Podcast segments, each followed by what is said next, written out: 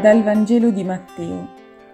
In quel tempo, entrato Gesù in Cafarnao, gli venne incontro un centurione che lo scongiurava e diceva, Signore, il mio servo è in casa, a letto, paralizzato e soffre terribilmente.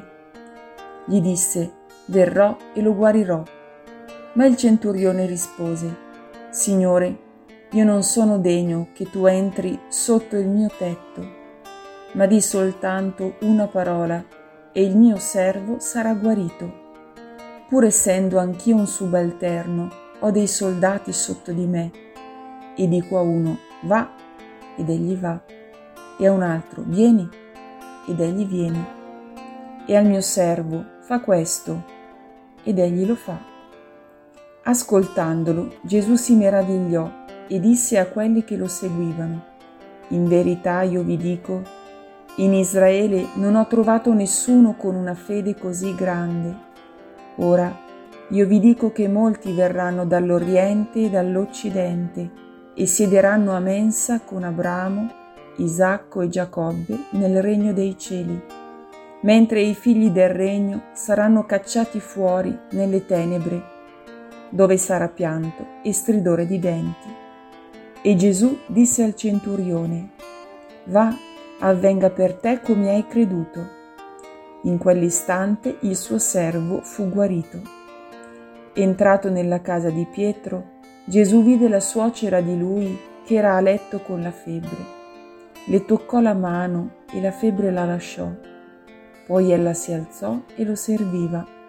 Venuta la sera, gli portarono molti indemoniati ed egli scacciò gli spiriti con la parola e guarì tutti i malati, perché si compisse ciò che era stato detto per mezzo del profeta Isaia.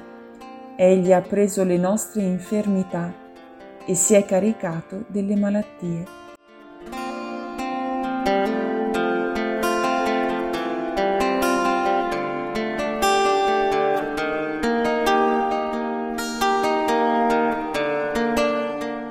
Il centurione è un uomo d'armi, un uomo abituato al comando, che ha degli uomini da guidare e lui stesso però ha un superiore e gli deve obbedienza.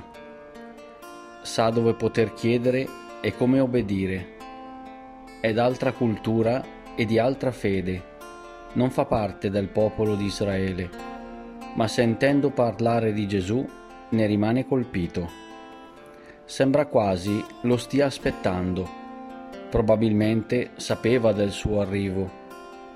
Appena lo vede, gli va incontro e abituato com'è a chiedere per ottenere, lo scongiura portando le ragioni della propria richiesta. Mi colpisce quest'uomo. Ho l'impressione che sia molto sicuro di sé e molto equilibrato, limpido incapace di falsità. Ha una vera necessità da portare a Gesù. Non lo interpella per se stesso, ma generosamente per il bisogno di un suo servo. Perché Gesù non dovrebbe ascoltarlo? Non è lui quello che guarisce e sana? E allora va e chiede sicuro di ricevere. E noi Crediamo incondizionatamente che Dio può tutto, che può guarire ogni nostra ferita? Sento che devo purificare e far crescere la mia fede. Non ho lo stesso slancio sicuro di quest'uomo. Cosa mi frena? Forse è che non mi accorgo di essere stata già guarita, perché sbaglio a leggere la mia realtà ripiegata nei miei piccoli schemi. Gesù mi fa dono di una guarigione più profonda. Mi chiede di dialogare con lui raccontandomi. Mi fa verificare i miei bisogni purificandoli. Chiedendomi fiducia, mi guarisce nel profondo del mio bisogno, sanandolo completamente.